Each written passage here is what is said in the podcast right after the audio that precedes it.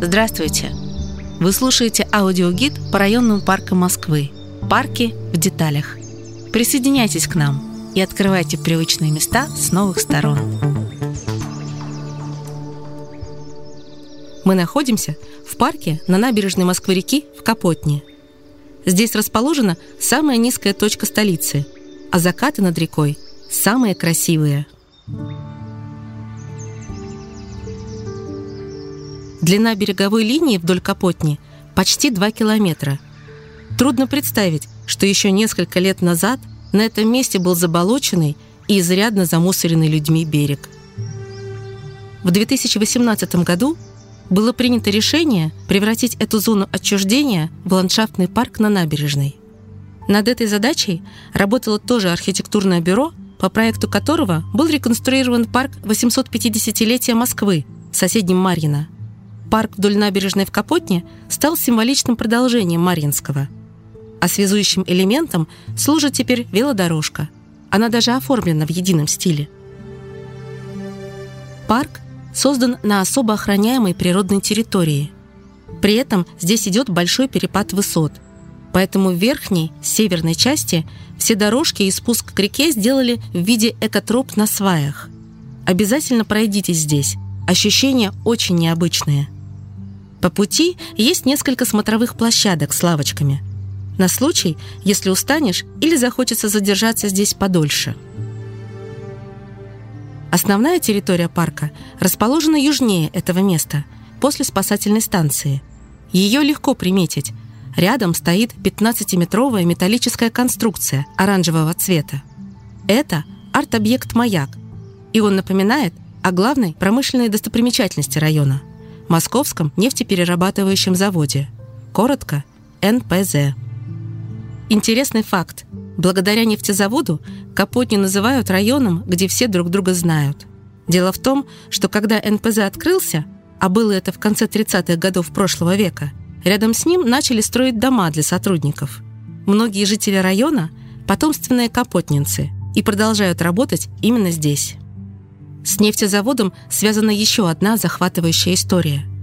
Первый год Великой Отечественной войны был для Москвы очень тяжелым.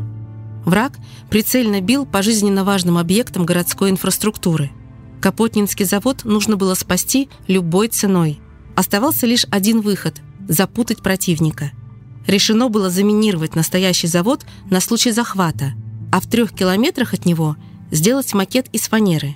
Декорацию строили около двух тысяч человек.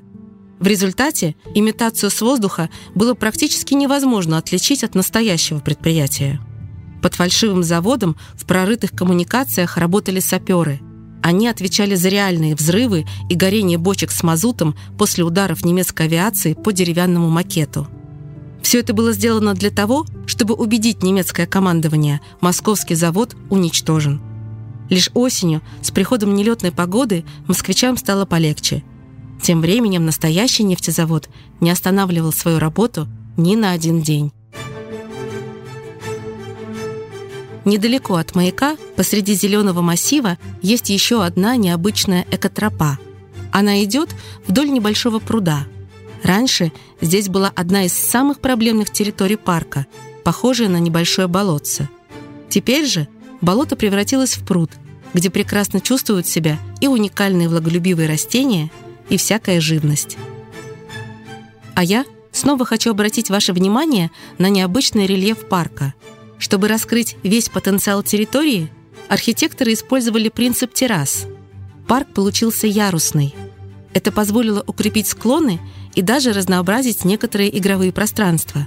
Например, в парке есть четырехъярусная детская площадка – с одного на другой уровень можно спускаться по лестницам или веревочным конструкциям. Самая плоская часть ландшафта, свободная от естественной растительности, стала центром парка. Это своеобразный прогулочный бульвар, протянувшийся вдоль набережной. Здесь есть бетонные скамьи в виде разомкнутых колец и столы для пикника. Такие площадки для отдыха пользуются у местных жителей большой популярностью. А еще в парке установили специальные навесы для защиты от солнца или дождя. Так что здесь можно гулять даже в ненастную погоду. На самых нижних ярусах Вдоль берега реки установлены смотровые площадки с шезлонгами. Говорят, что самые красивые закаты в Москве можно увидеть именно здесь. Неспешно гуляя дальше вдоль набережной, мы окажемся рядом со сценой и амфитеатром.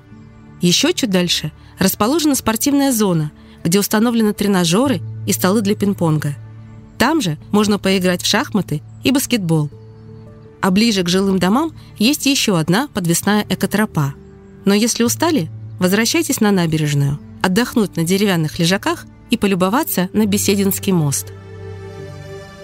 Интересно, что именно вблизи Бесединского моста в Капотне находится самая низкая точка столицы – 114 метров над уровнем моря. Здесь Москва-река вытекает из города в Мещерскую низменность. А знаете, где самая высокая точка Москвы? В 17 километрах отсюда, у метро «Теплый стан». Перепад между этими пиковыми для города точками составляет порядка 140 метров. В этом живописном месте мы завершим нашу прогулку. До встречи в следующем парке. Эта экскурсия подготовлена при поддержке программы мэра Москвы «Мой район».